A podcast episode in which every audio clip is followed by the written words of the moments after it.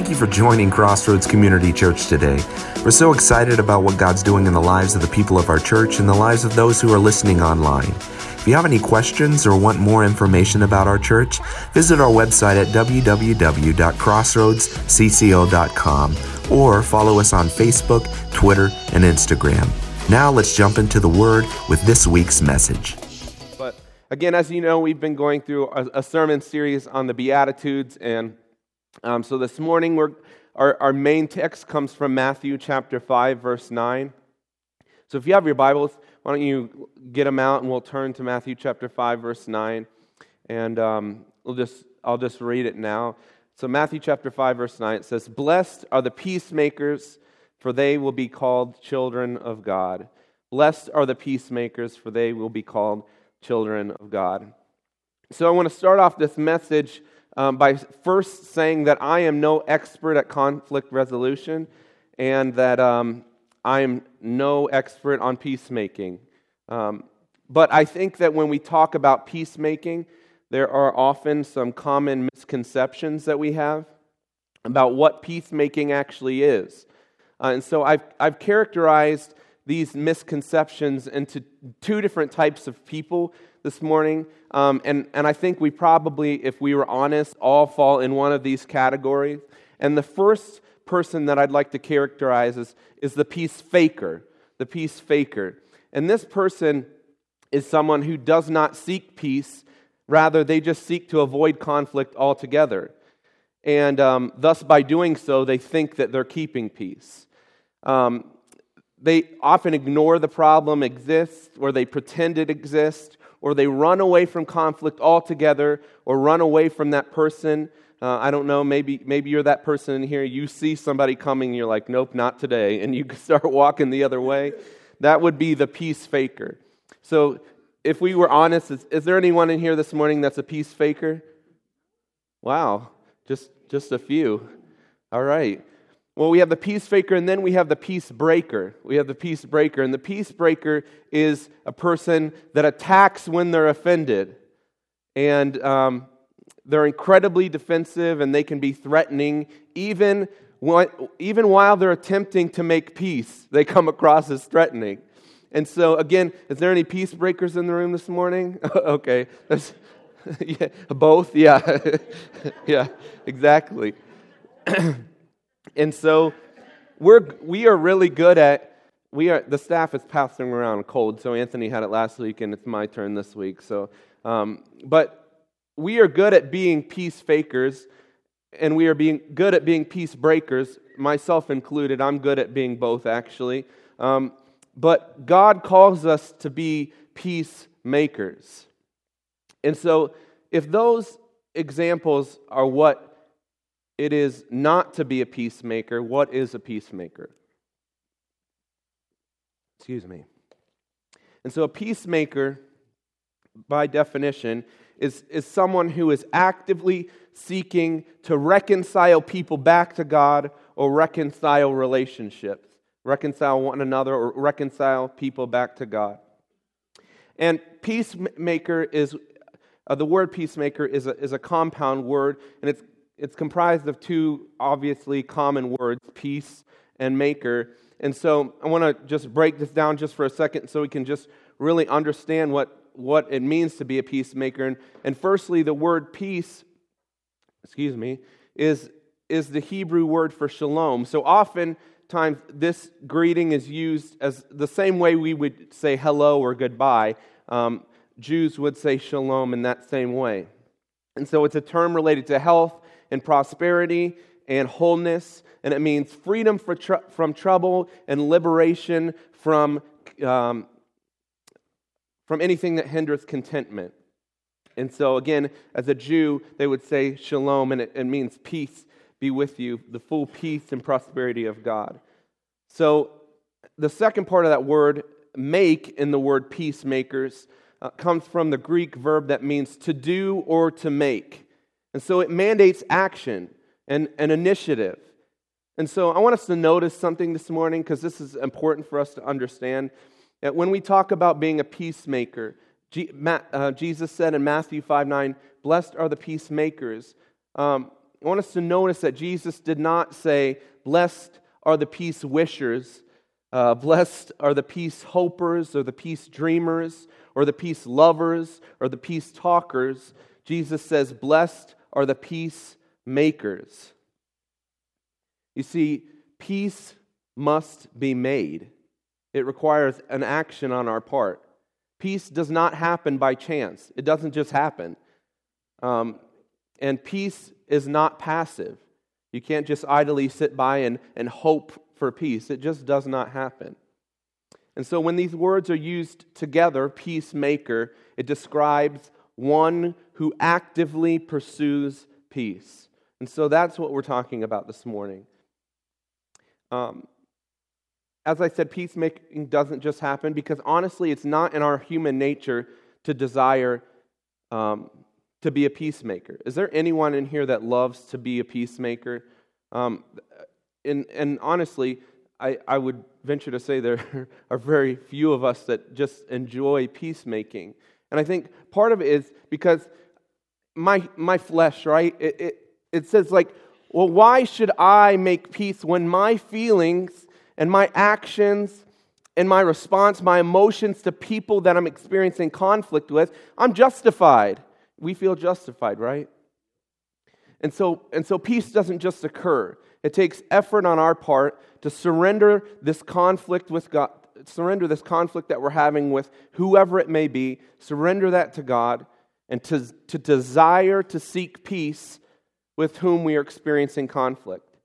But I want to caution us this morning that it would be a terrible mistake to think that true biblical peace can be achieved through our own doing. That is not possible.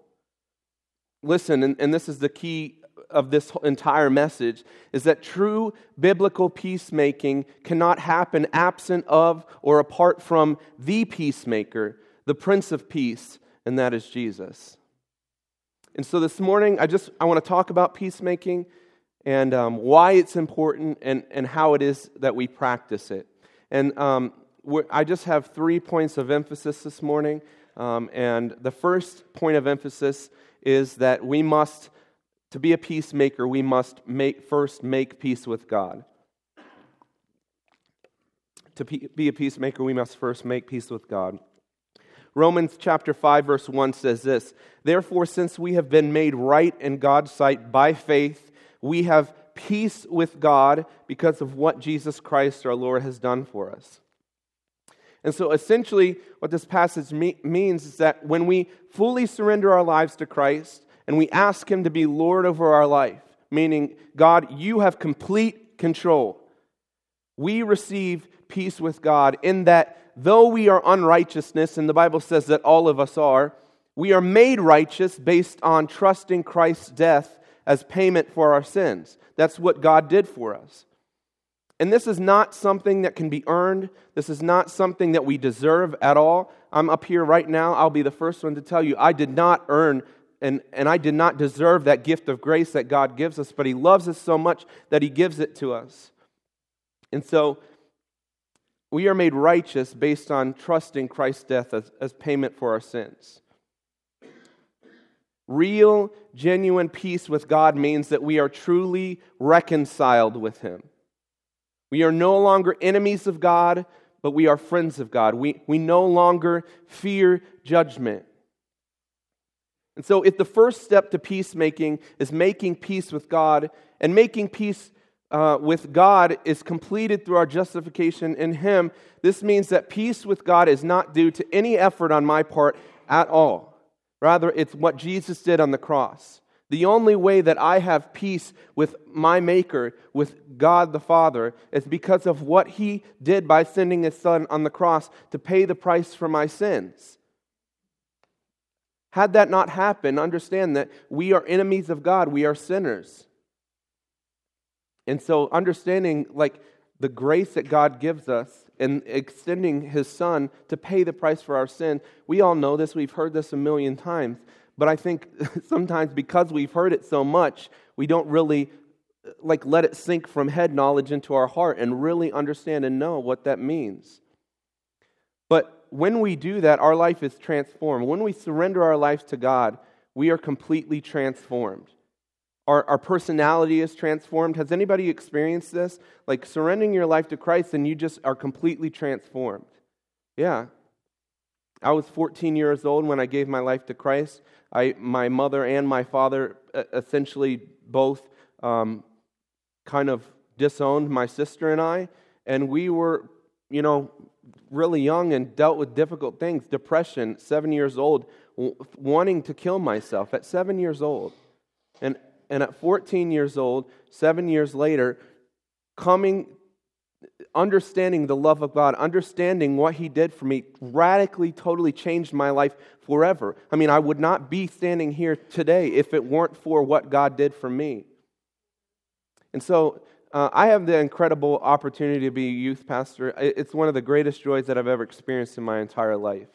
Um, to be, uh, you know, my job is to hang out with teenagers. It's just an incredible uh, job. And so this morning, um, I, I come in contact with all kinds of different um, students, but this morning, I asked one of our students, Elizabeth, to come and share a little bit of her testimony and just the story of God's grace and redemption and his work in her life and, and how she's, you know, anyway, I'm not going to say too much because I want her to talk. But Elizabeth, why don't you come on up? Can you guys welcome Elizabeth?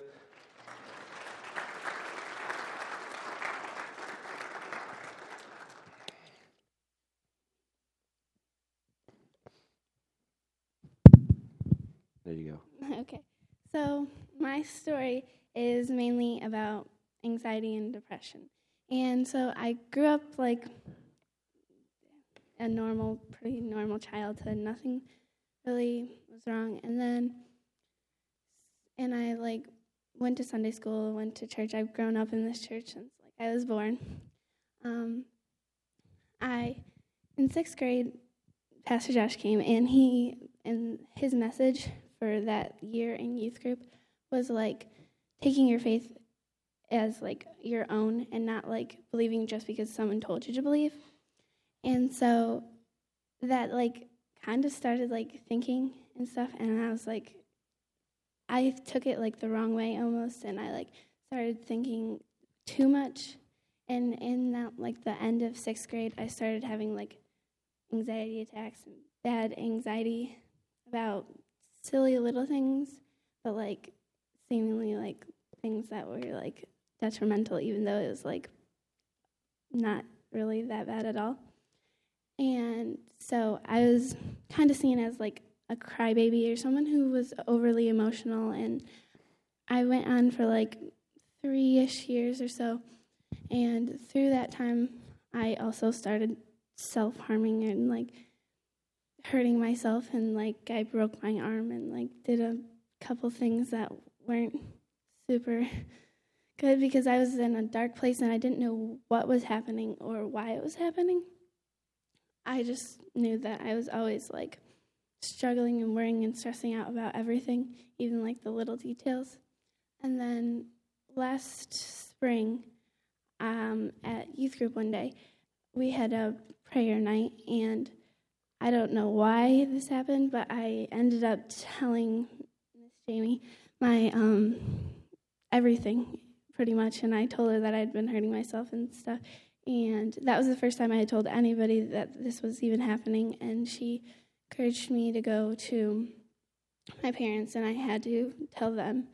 And my parents put me in counseling, and it didn't go so well for a little while. And then this year, I started ninth grade high school, and um, that was a huge transition. And what part of my anxiety is I don't do well with like changing environments or changing different things.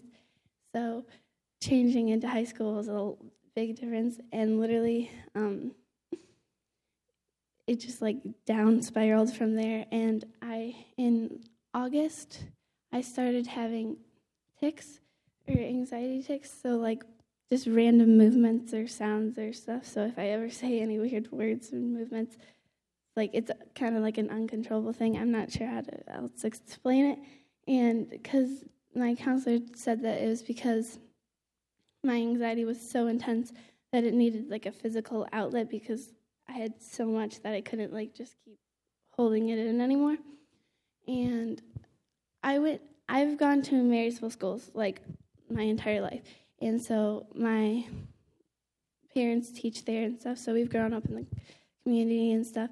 And this fall was pretty um, rough, like as far as anxiety goes. And I literally was having like panic attacks like every day, maybe twice a day sometimes.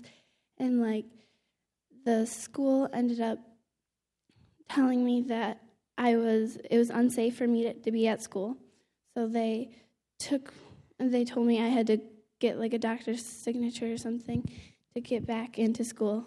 And we ended up getting a signature and coming back to school for a couple days. And then I had a super severe anxiety attack that um, we just decided that we couldn't, I couldn't go back to Marysville because it was too much for me to handle. So the month of like November, I was that I was doing my work from school, but I was doing it at home, and I didn't um, go to school that month or so, and I just because I couldn't handle like the physically being in school with all the people and all the stimulation stimulations and all that stuff, and then in December, um, my mom signed or like took a had me take a tour of a smaller school, New Life Christian Academy, and it only has like 140 students like totals, so it was like 10 times smaller than the school I was going to. And we were thinking like if there was less people, that it would be like a better thing. And so we took a, the tour, and then I started going to school like December 7th or something like that. And during that time, like it was scary, like changing schools and meeting new people and stuff. But over time, it's gotten like a lot better. Like I haven't been like crying to go to school every morning and stuff like that. And so I, it was like a bet, much better choice going there than going to Marysville. And um, through all this anxiety and stuff, I was doubting God like a ton. Like I didn't know why God would have me go through all this. I hadn't done anything wrong I, that I knew of, and I wasn't doing anything on purpose. And so I kind of like got away from him, and I wasn't exactly like angry at him, but I didn't want to be around him. I just kind of just kind of going with on with my life, trying to figure out all on my own and stuff. And once I went to New Life, um, it's a completely different atmosphere than public school because like we pray in class and we have God conversations in class and it's it's a much different experience and I was like watching all of these people have this experience with God and realized that like I didn't have what I needed and stuff. And I started asking like a whole bunch of questions and stuff and I didn't know what was going on, but I knew there was something that I was missing. And then in youth group, we went to Camp Barakel during um, midwinter break, and that Saturday we all had um, we all had like a small group, and I shared my story to the youth there, and that night was literally like the most emotional and impacting life, night of like my entire life. Like everybody was crying, everybody was in the moment, and there's something that happened. I wasn't quite sure what, but it, it was definitely like the Holy Spirit was in that room with all of us, and it just was a crazy experience. So after that, I kind of like realized that like what I was missing was the relationship with God, and I wanted that, and so I've been like, the, these past few um, months or so, I've been like more like trying more to get closer to God. And I've been going through this devotional um, book every day or so with Pastor Josh. And one of the days, I literally just like after reading it, I like don't know why there's just like the Holy Spirit like filled me inside. And I literally texted him. I was like, I just feel like I need to like go out and like say like share God with like the whole world. It was like the weirdest and most incredible feeling, like just like having like this weird joy that I hadn't had in like years because of the crazy anxiety and stuff. And through these past like few weeks and stuff, God has like really like just brought me joy and peace and relief from like anxiety and like the tics and the anxiety have gone like way down from where they were in the fall.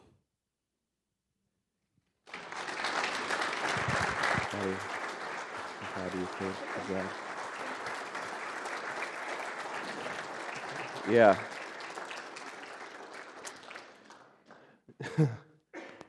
yeah, I this is why we do what we do. And uh, it's just incredible to see, you know, where she was and where she is in a, in a place of hopelessness, and then now being reconciled back to her father because of relationship she's genuine relationship she's experienced with him the holy spirit completely radically transforming and changing her life. I mean that's that's an incredible testimony and i'll say in front of everybody i believe so much that god's going to use you to do some incredible things and i'm just really excited to hear about those things so thank you for sharing. But so I, I had her share that because I wanted to reinforce this, this notion that, like, before we can be peacemakers, we must make, peace with God. We cannot share peace with others if we haven't first experienced peace. And so it's so important that we must first experience peace with God ourselves before we be peacemakers. Peacemaking begins with an experience of peace in our own heart.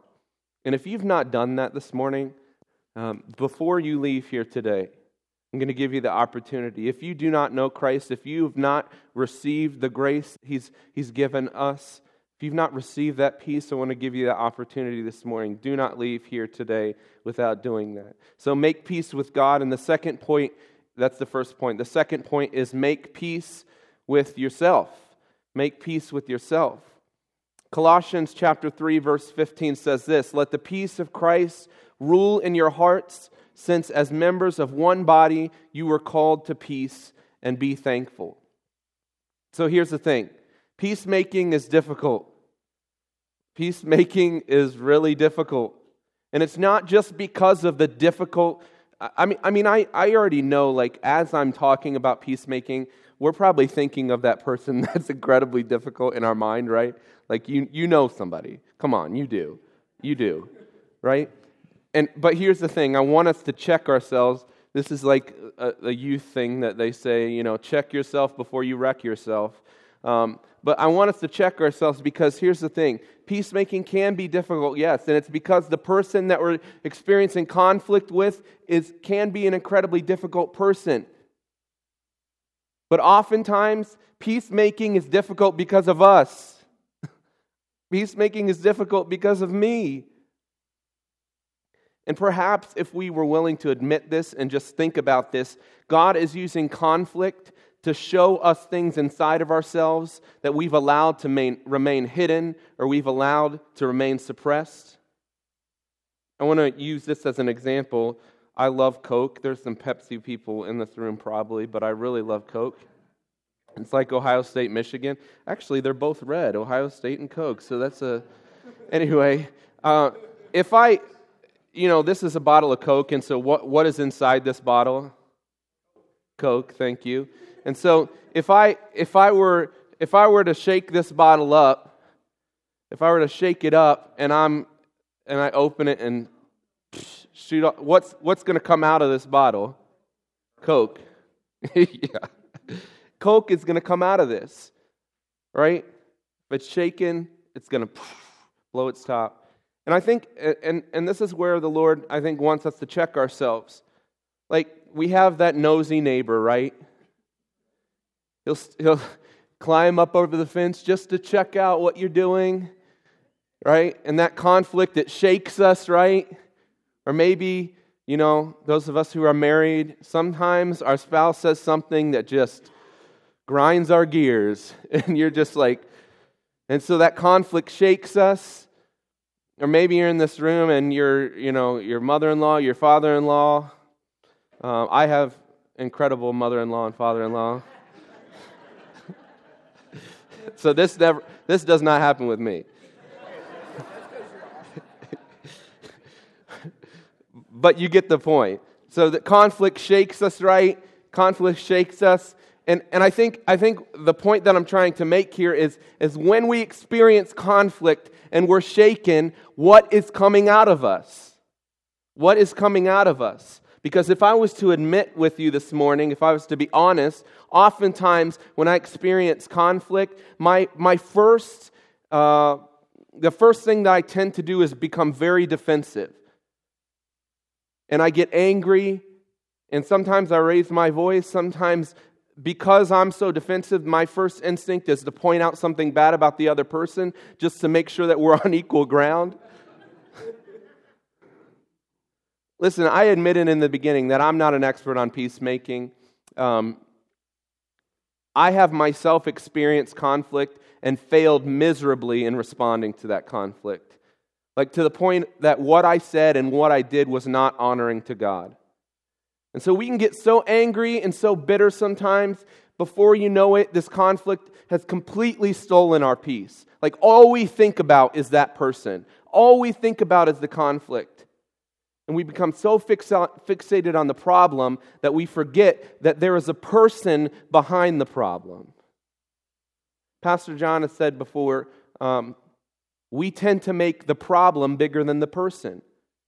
Like whoever it may be, that nosy neighbor, your in laws, your, your spouse, whatever, realize that there's a conflict going on, but behind that conflict is a person that needs to know and understand the grace of God and the redemption that God gives us and how God wants to reconcile us back to Him. There is a person behind the problem. And if we, for one moment, were able to just take a step back and just just look at the situation, we would understand that maybe that anger that I have, that bitterness that I have, that, that, that first intention to hurt somebody else first was because honestly, I have a lot of rejection.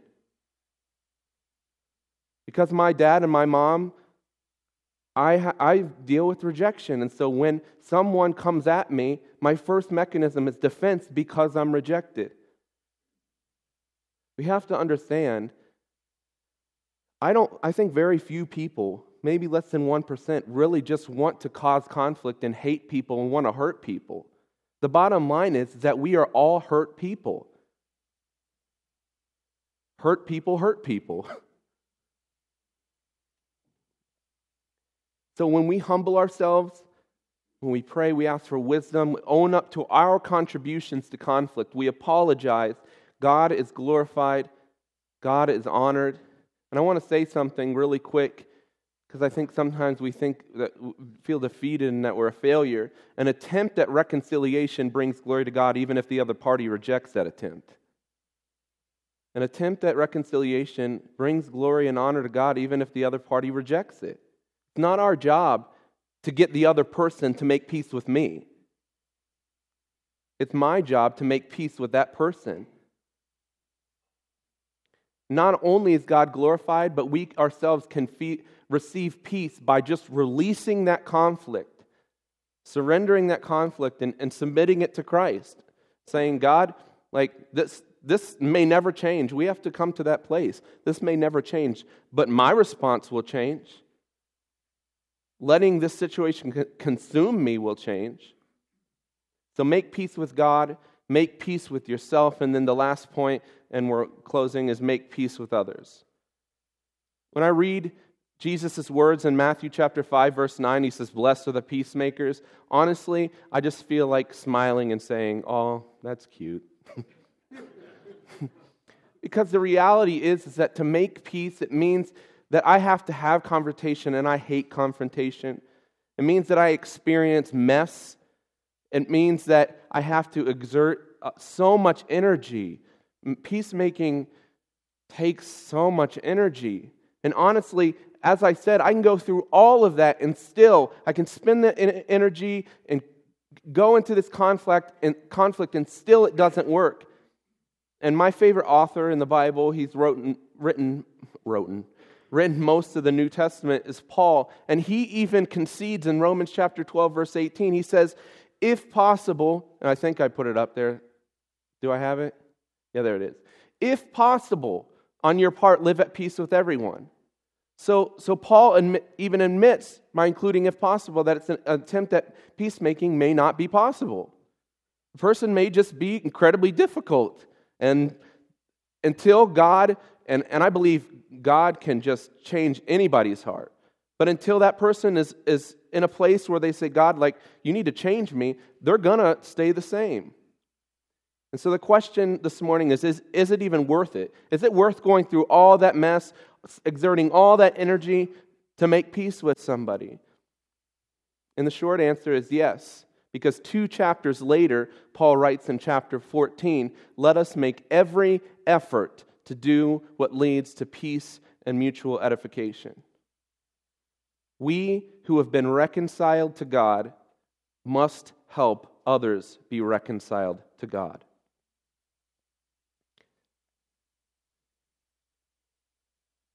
2 Corinthians chapter 5 verses 17 through 21 says this, Therefore if anyone is in Christ, he is a new creation, the old is gone, the new has come. All this is from God who reconciled us to himself through Christ and gave us a ministry of reconciliation, that God was reconciling the world to himself in Christ, not counting men's sins against them, and he has committed to us the message of reconciliation. We are therefore Christ's ambassadors, as though God were making his appeal through us. We implore you on Christ's behalf be reconciled to God. God made him who had no sin to be sin for us so that we might become the righteousness of God. And so Christ's death and his resurrection represent God's victory over all powers that stand between humanity and God, particularly sin, but any conflict that we experience, Christ's death and resurrection is, has victory over those things. God, we need to understand, God is reconciling the world back to himself. That is what he desires, that is what he wants. And through Christ, God has defeated the reign of sin. Thus, humanity no longer, we no longer have to be slaves to sin because we are children of God.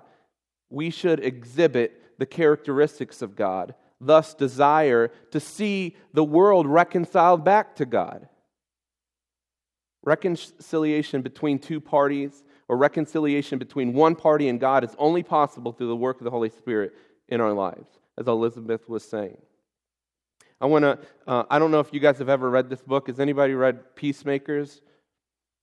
Uh, okay, so I've not read the whole thing, but I want to encourage you, particularly if you're experiencing conflict, to read this book. But I want to read an excerpt from um, from this book. It says this Conflict robs us of immeasurable time, energy, money, and opportunities in our workplace and in ministry.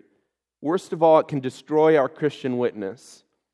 When believers are bitterly embroiled in a disagreement or coldly estranged from one another, few people will pay attention when we try to talk to them about the reconciling love of Jesus Christ. But the opposite is also true. When Christians learn to be peacemakers, they can turn conflict into an opportunity to strengthen relationships, preserve valuable resources, and make their lives a testimony to the love and power of Christ. I want to invite the worship team to come forward as we close.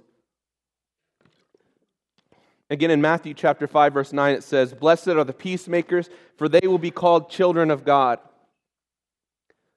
We will be called children of God. And so Jesus says that those who are peacemakers will be known and recognized as children of God. And so a, a child, uh, um, we, we just, uh, for, for those of you who do not know, we just um, began the process of fostering uh, one of our students who lost his parents. Um, his name is Gabe, and he'll be here second service. But we're going through the process of adopting him as our, as our son. And so, oh, thank you. and so, a child, particular, particularly a son, is, is one that carries on the family name, bears the family resemblance, and, and their reputation as well. And so, so Jesus says here, he's saying that as his followers become known as peacemakers, as we become known as peacemakers, that we will be recognized as children of God who share his name and share his mission. In, in Hebrews chapter 12, verse 14, it says this Make every effort to live in peace with everyone and to be holy. And so, as we, Joe, you can start playing. As we um, are about ready to enter into worship, I just want to ask this question, and I, I just want us to be honest with ourselves. Just ask the Lord to just kind of reveal to us the truth. Do the people in our lives recognize the family resemblance to our Heavenly Father based on, the, based on our efforts of peacemaking? If someone was to look at you, to look at your response to conflict, would they recognize their Heavenly Father? Because if our mission, as Pastor Anthony said, if our mission is to pass on a, an obedient relationship to, with Christ to our community, if that's our mission as the church,